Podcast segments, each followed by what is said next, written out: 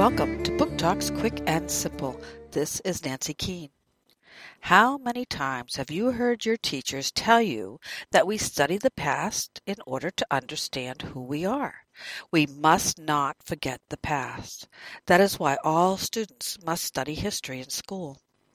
Imagine a future society where the government tries to bury the past, where society tries very hard to forget everything that's happened.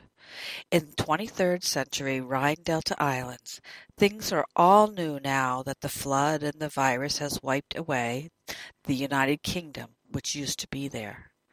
Within the islands there's a small group of citizens who do try to hold on to the past.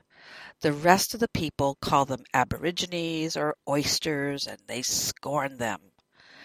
When a human skull is discovered on disputed land, both sides claim the remains. This leads to riots and possible banning of the study of archaeology. Useful Idiots by Jan Mark, David Fickling Books, 2004.